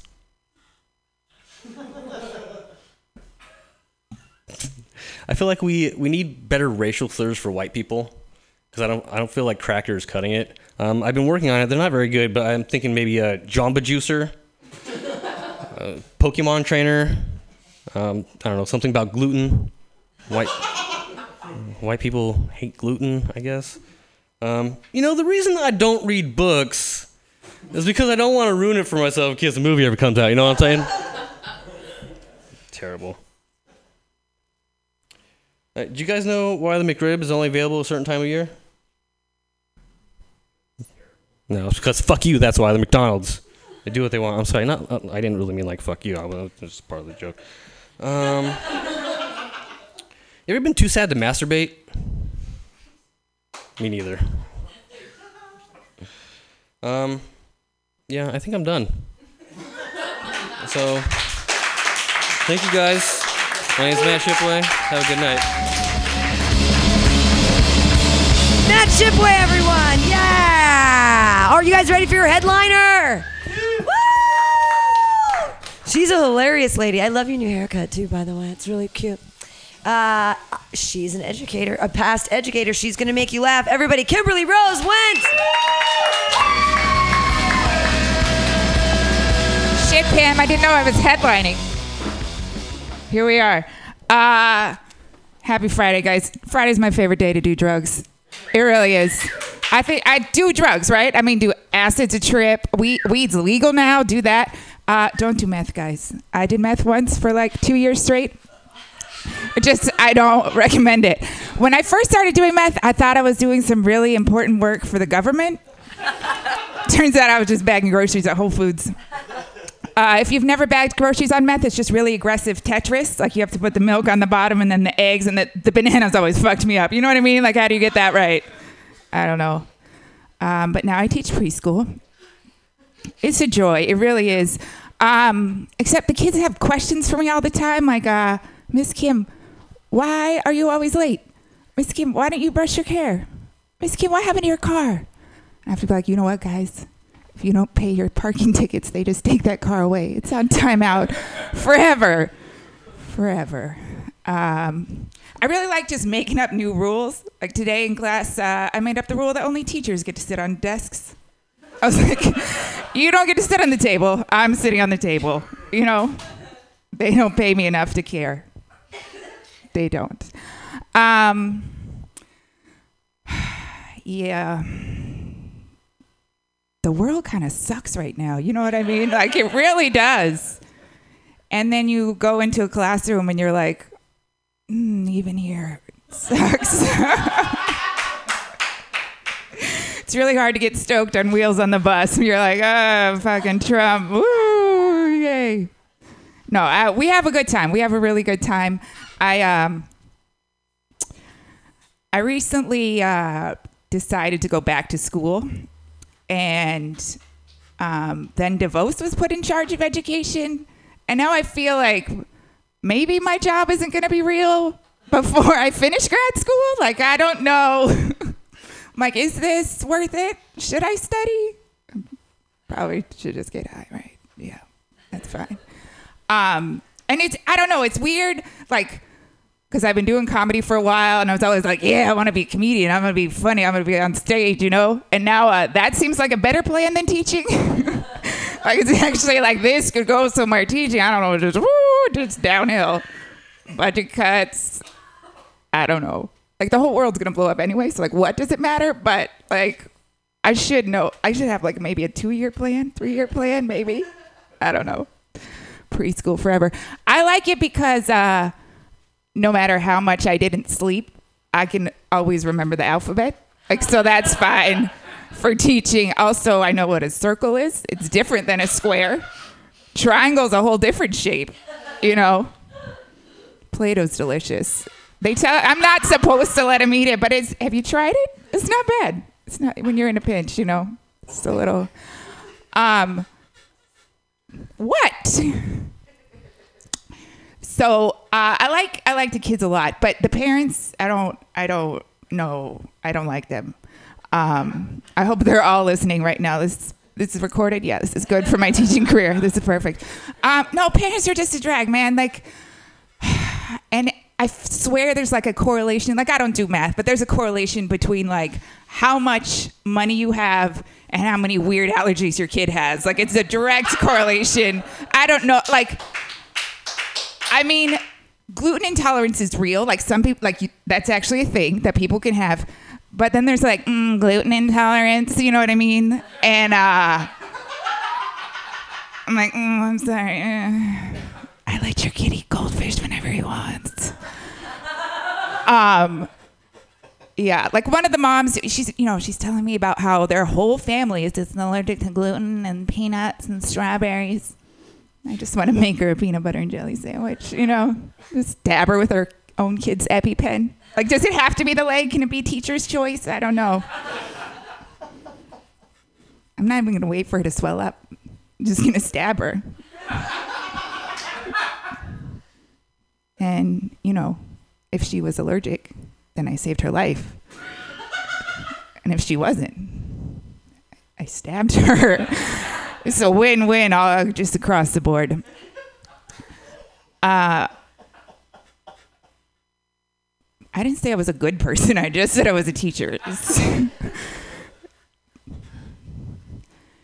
Uh, yeah, yeah, they already started like cutting the budget. There's already like billions of dollars gone, and charter schools might be a thing. Like, I don't know. I feel like maybe, maybe me and Pam should have started our own school. You know, uh, that quiet room sounds real good to me.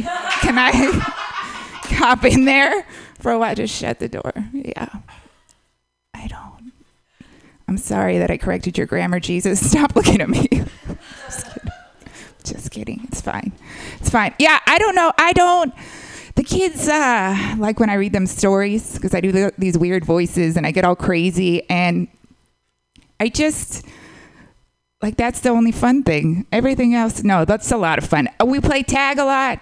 They think it's um this new kid thinks it's hilarious to just run away from me whenever I tell him to do anything. He's a treat. Um, surprisingly, I can run faster than a four-year-old. I I don't think that that's going to be true forever, but I got it now. Still, yeah, I worry when I get older, like what I'm going to do because I've been doing this preschool thing for like ten years, and it's one thing to be like in your 20s and partying too much and crawling around on the floor and looking after kids, but then you turn 30 and one day you realize you're 34 and it's Friday and you're crawling around on the floor and it's, whew, you know what I mean? Like, I don't think I can do this at 50. Like, I'm gonna have to have some other plan or we're gonna blow up either way. Like, I don't know. Maybe I don't have a plan. Maybe I don't.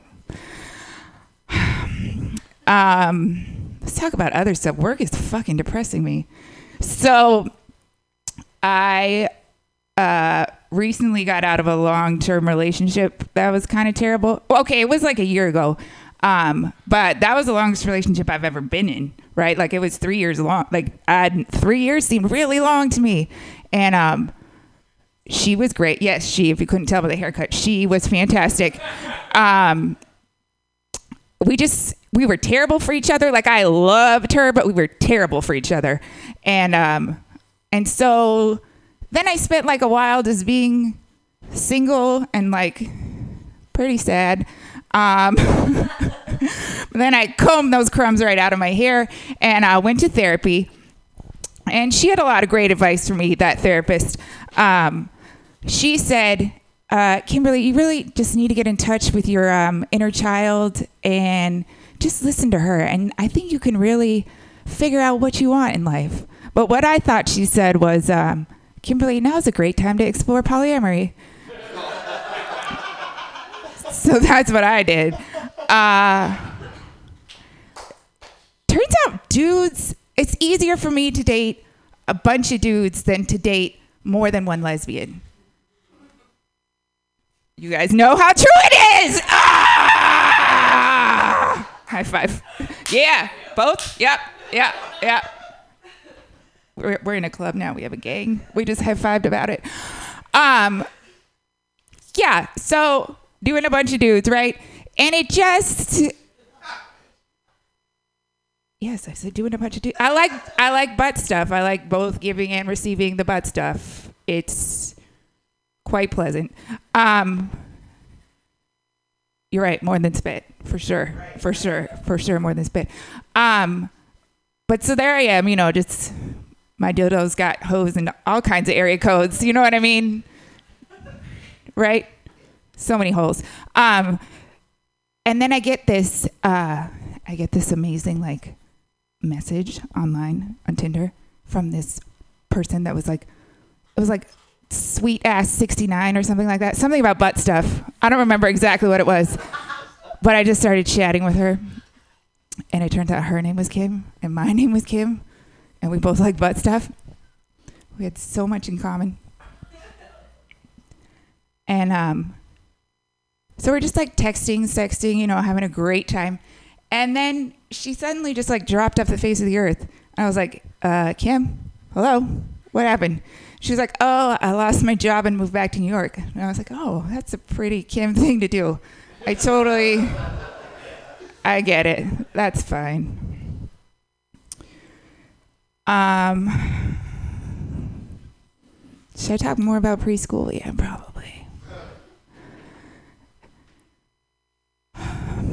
So,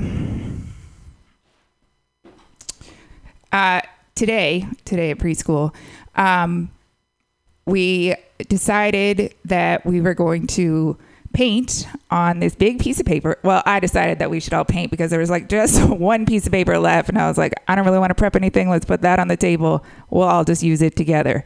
Um, and so we put the Wheels on the Bus song on, and we start singing Wheels on the Bus, and we're just all painting. And then all of a sudden, this kid just walks up to me and goes, just his entire hands are just covered with paint, just like all the way down my leg. And like a moment like that happens like just about every day that I work, where you're just like, what the fuck?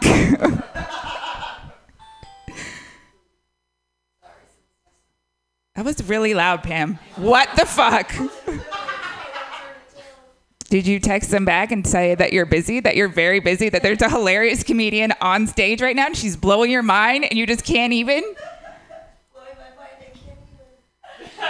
Thank you. Is it done now? Did you turn it down now?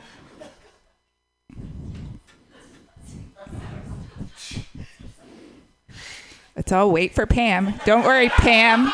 Everything's fine, Pam. This is what it's like to be one of my kids. Is it weird? we just we don't have timeouts. We just have public shaming. It's fine. I just make them sit there and we just all say what we don't like. I'm just I would never shame you. Thank you for having me here. I love you. It's fine. We're all fine. It's okay. Um I didn't really prepare more than 10 minutes because I didn't know I was headlining. So, should I just keep talking?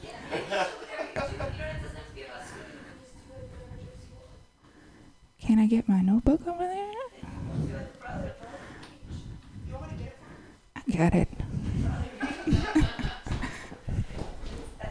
I got some orange slices. Anybody want some orange slices? Nope. There's a sandwich. Live radio, right? Right, guys? Am I right? Live radio. What? What?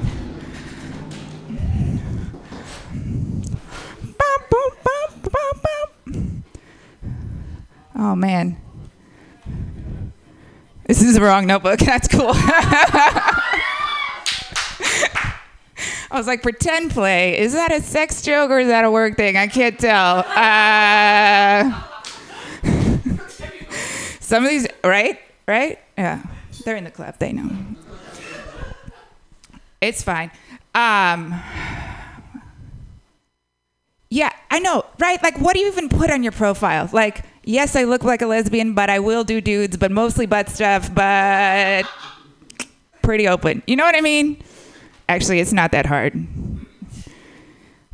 Just bragging about sex now, guys. it's fine. I'm just gonna stand up here and say anything. You guys are at my mercy. That's right. Is that a uh, Ghostbusters gun? It is. I thought I was afraid of ghosts, but then I was like, nope, we got that gun. We're fine. You know, if we did, like, if there was suddenly, uh, like one of those bomb things, I think we'd be fine. This place looks pretty good. I think we could camp out here. it's got water, yeah. And if you sit right there, you can hear everyone peeing, peeing all night.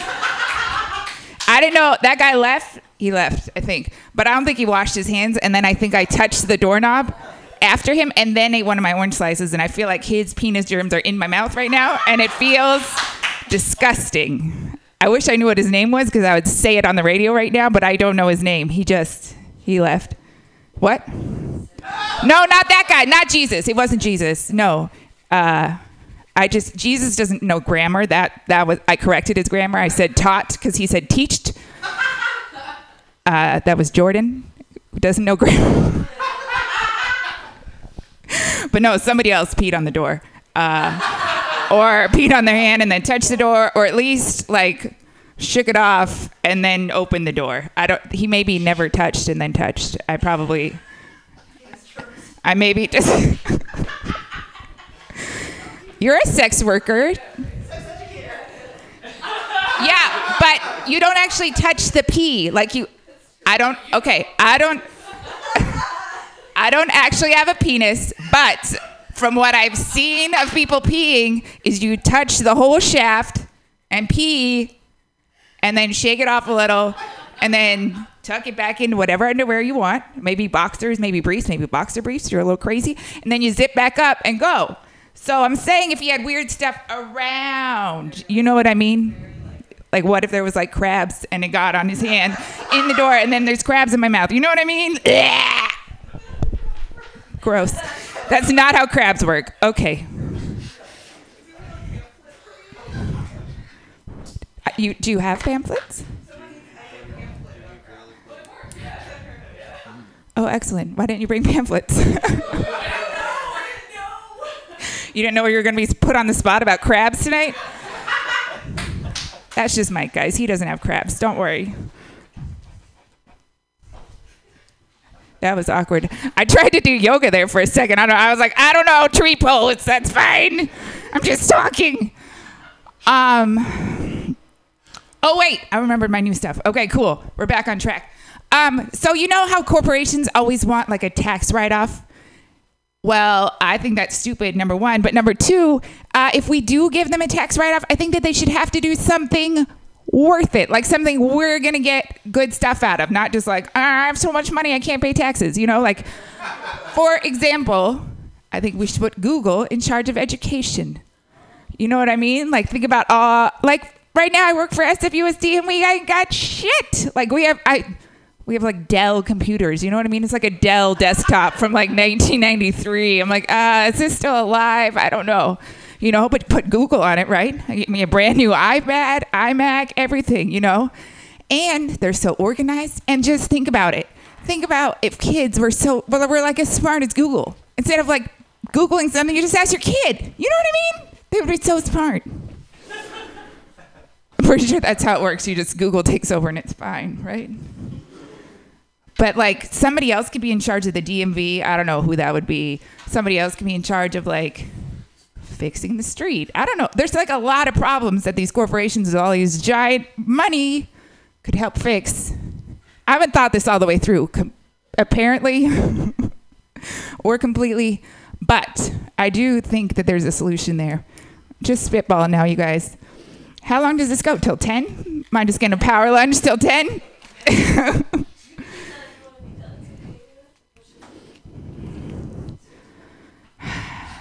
I just clearly prepared 10 minutes and then, and now I don't know. No, I feel like I have stage time, which is like a gift that I don't want to give it away, but I don't know what the fuck to talk about. You know what I mean? I've done 22 minutes. Wow. That's really good. I get a gold star today. I get a sticker. I'm going to put on my sticker chart. I'm going to get a cookie. that's how that's how teaching works with young children. It's just pure bribery, just like stickers, star charts, cookies. Please don't let your mom yell at me on Mondays. That's pretty much how it goes. Yeah. All right. I'm going to go home now. Okay. All right. Thanks, Mammy.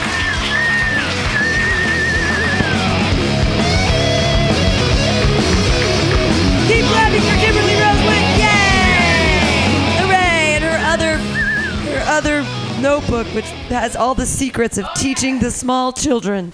Uh, hey, clap it up for uh, Jonathan running the ones and twos in there tonight. Thanks so much for doing it.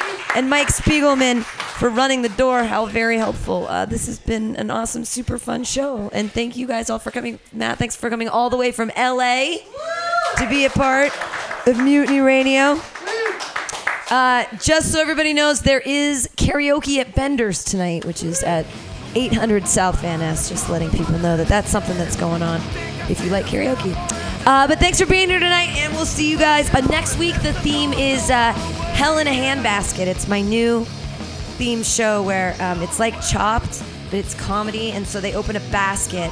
And there's four things in the basket, and they have to make comedy about those four things. But they don't get to hear other people's sets. They're like, so, but the audience hears everybody's sets about the same things in the basket, and then they chop a person, and then three people come back, and there's five things in a different basket, and then they head off. There's ten things in the basket, blah blah blah. But it's gonna be cute. It's gonna be a cute little like. I'm, we're gonna see what happens, but it'll be like you open it, be like a baby doll, an eggplant, sunscreen, and a paperclip. Four minutes and write some jokes. It'll be fun. All right, thanks so much for joining us tonight. Good night.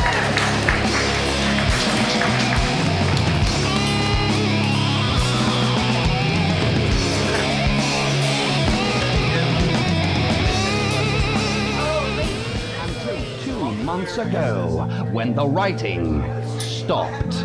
Whether it was due to his marital turmoil, the failure of his second book, or because he had become conscious of the cycles that plagued his life, Ed didn't know. Words could not find their way out of the noise in his mind. He stared at nothing while time passed and a page in the typewriter remained blank. His debt was growing. He had lost his job at the Sutton Valley Gazette, was in danger of losing his house on the hill at 34 Saybrook Road, and was trying to swallow Are you tired of swimming through a sea of podcasts?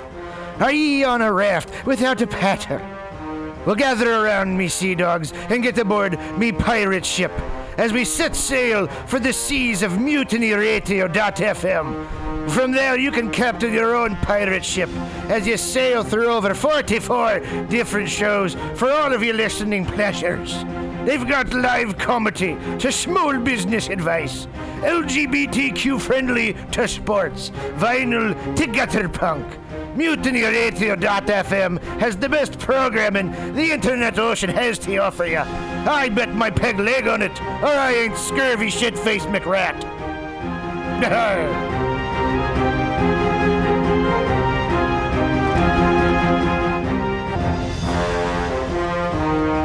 Are you tired of swimming through a sea of podcasts?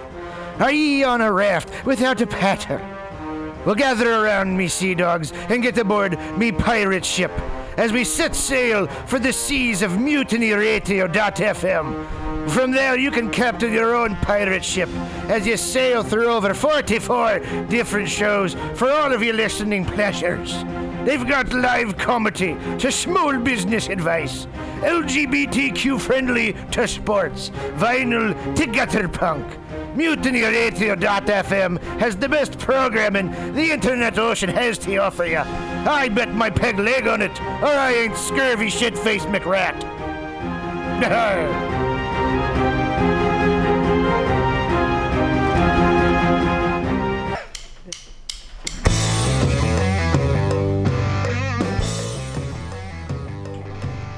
Do you need an awesome and underground space for an event? Look no further than mutinyradio.fm. Our 30 seat flexible space can accommodate your acoustic band, birthday party, comedy show, dance party, karaoke super fun, theater event, fundraiser. If you think it, we can do it. You run the door and promotion, we run the sound, space, and podcast. Rentals available Thursday, Saturday, and Sunday from 8 to 10 at Mutiny Radio FM's performance space at 2781 21st Street in the Deep Mission at 21st in Florida. Contact Pam at pamsadai at hotmail.com for more options and booking dates. Incredible socialist prices so you can be creative in a free speech space without breaking the bank. That's Mutiny Radio Rentals every Thursday, Saturday, and Sunday from 8 to 10. Book your event now. trying to hurt me, but boy, how it burns me whenever she touches me. And oh, I feel so lucky. Oh. Want to spend a summer Sunday laughing your cares away? Then come join the fun at San Francisco's Comedy Day. One stage, five hours, 40 comedians, a million laughs, and it's free. Besides our annual celebration of stand up, did you know that Comedy Day offers workshops that teach Bay Area students how to use humor to resolve conflict?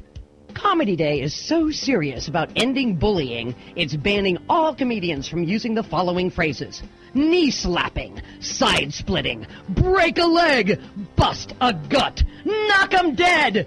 Those words hurt. But Comedy Day feels good. It's fun for the whole family. Did I mention it's free? Hey, comedy fans, don't miss the 37th Annual Comedy Day, the original longest running free outdoor comedy concert in the world. The funny starts at noon on Sunday, September 17th at Sharon Meadow in Golden Gate Park, San Francisco. One stage, five hours, 40 comedians, a million laughs. It's free!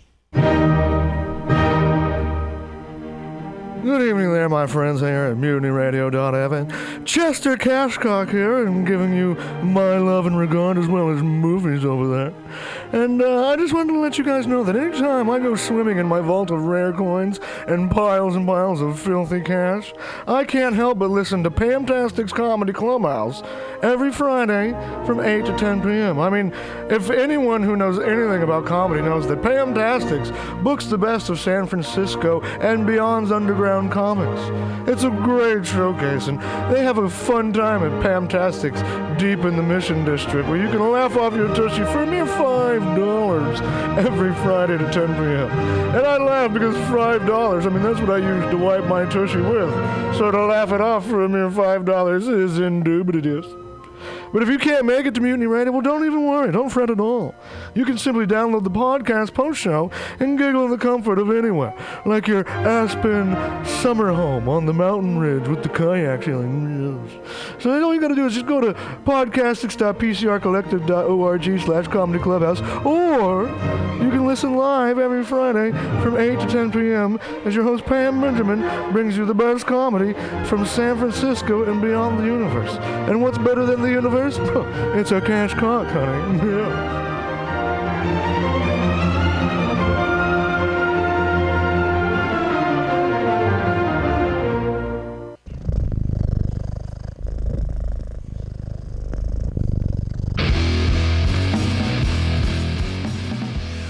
Well, hey there, San Francisco.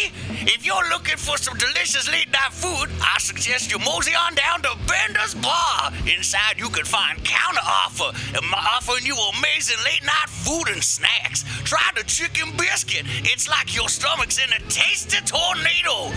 They have exceptionally great daily ground sustainable burgers with sides of tater tots, grilled asparagus and delicious zucchini and creamy-licious mac and cheese.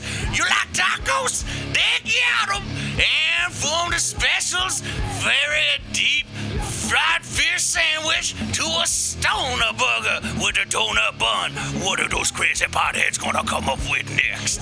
Go to the counter offer inside of Bender's Bar at 800 South Van Ness Avenue, San Francisco. It's located between 19th Street and 20th Street in the Mission District. Open seven nights a week from 5 to 10 p.m. or later. Counter offer, son. accent changed like three times throughout the course of that.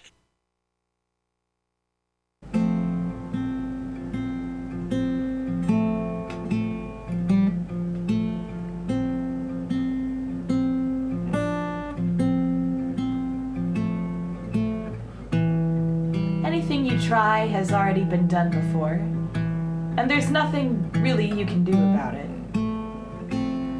So remember to avoid taking risks and to whisper into feathers together in the dark. It's the right thing to do, and viewers like you.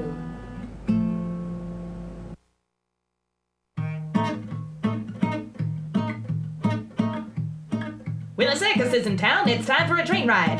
The best circus town train rides are the dependable ones that'll depart and arrive on time. The ones that'll take you from clown to trapeze, quad to elephant, see? They'll come on the train with the circus promise. It's intense.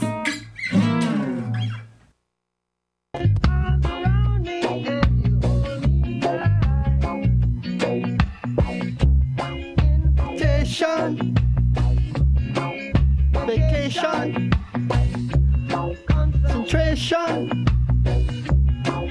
Vibration. You're listening to Shaggy's Soul Shakedown Party tonight.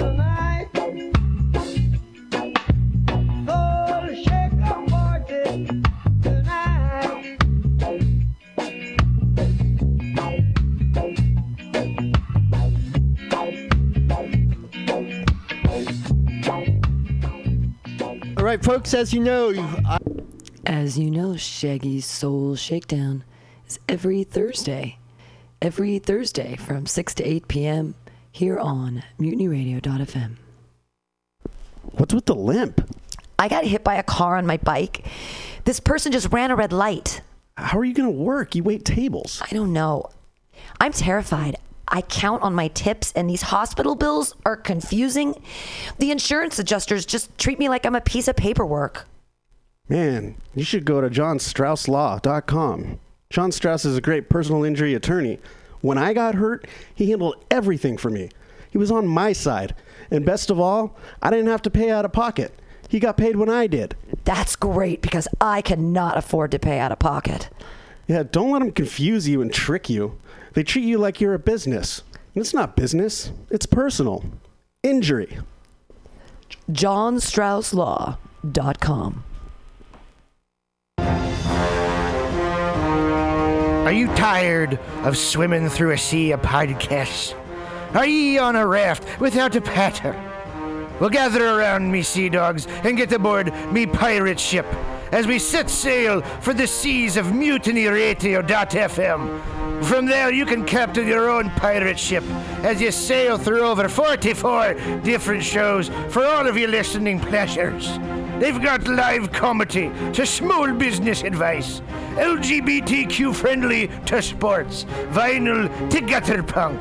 Mutiny MutinyRadio.fm has the best programming the internet ocean has to offer you. I bet my peg leg on it, or I ain't scurvy shit-faced McRat.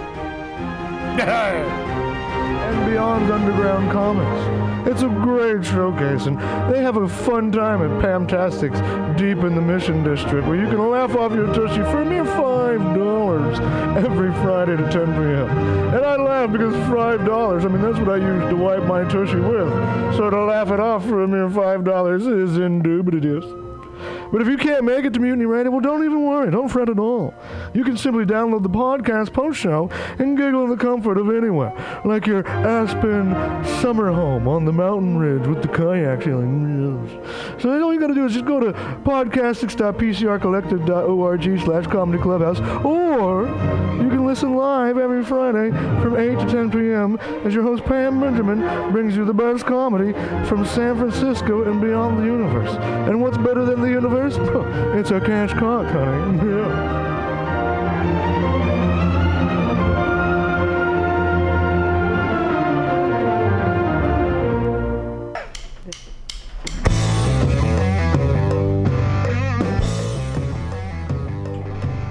Do you need an awesome and underground space for an event? Look no further than mutinyradio.fm. Our 30 seat flexible space can accommodate your acoustic band, birthday party, comedy show, dance party, karaoke super fun, theater event, fundraiser. If you think it, we can do it.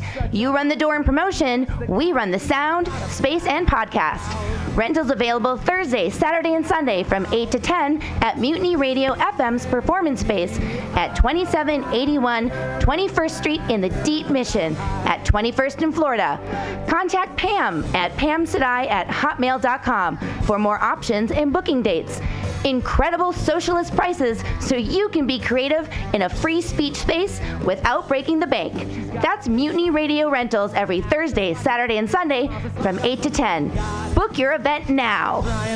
me, but boy, how it burns me whenever she touches me. And oh, I feel so lucky. Oh.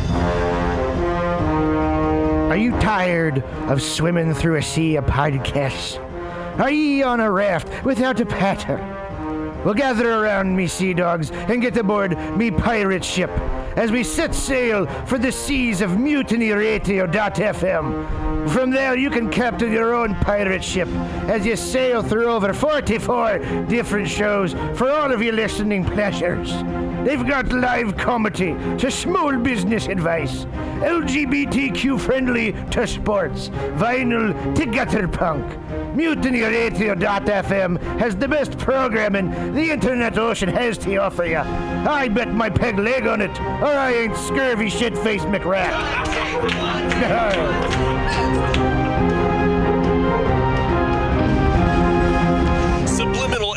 brings you visual and auditory mind control. For the best graphic design, physical merchandise, and live music promotion, go to www.subliminalsf.com and check out their hilarious t shirts and super cool bands at clubs and bars all over the Bay Area. Subliminal SF creates amazing flyers, posters, and design for every need. So go now to www.subliminalsf.com and experience what this wonderful local business has to offer.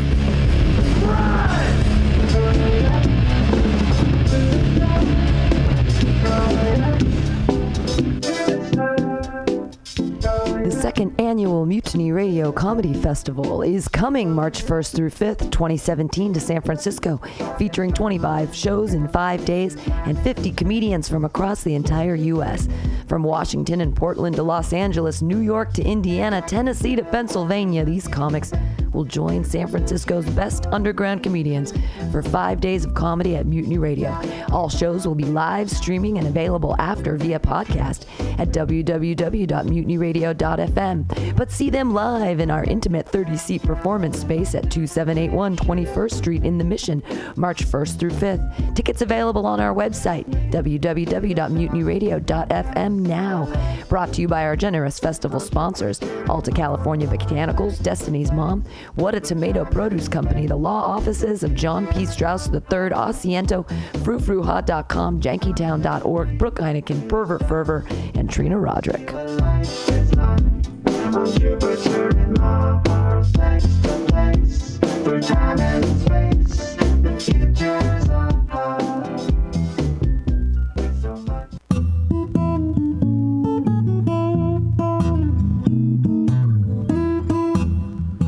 Asiento. This locally owned Mission neighborhood bar and restaurant is excited to be a sponsor for the festival. We hope you'll join us any night of the Mutiny Radio Comedy Festival for happy hour pricing all night long. Just mention that you are an audience member for happy hour pricing March 1st through the 5th at Asiento. Our address is 2730 21st Street at Bryant Street, just a half a block away from Mutiny Radio. Asiento has a warm, friendly neighborhood vibe that's perfect. Asiento is for 30 to 40 somethings who just want a quick bite to eat with a snazzy cocktail on the side. Or who listens to like early 2000s like electronic. Uh, remember they were playing like, some weird. jumbo? No, it was like some weird electronic like music that Is you it like heard acid like jazz or no, it was What more like call elevator. elevator music? That's it.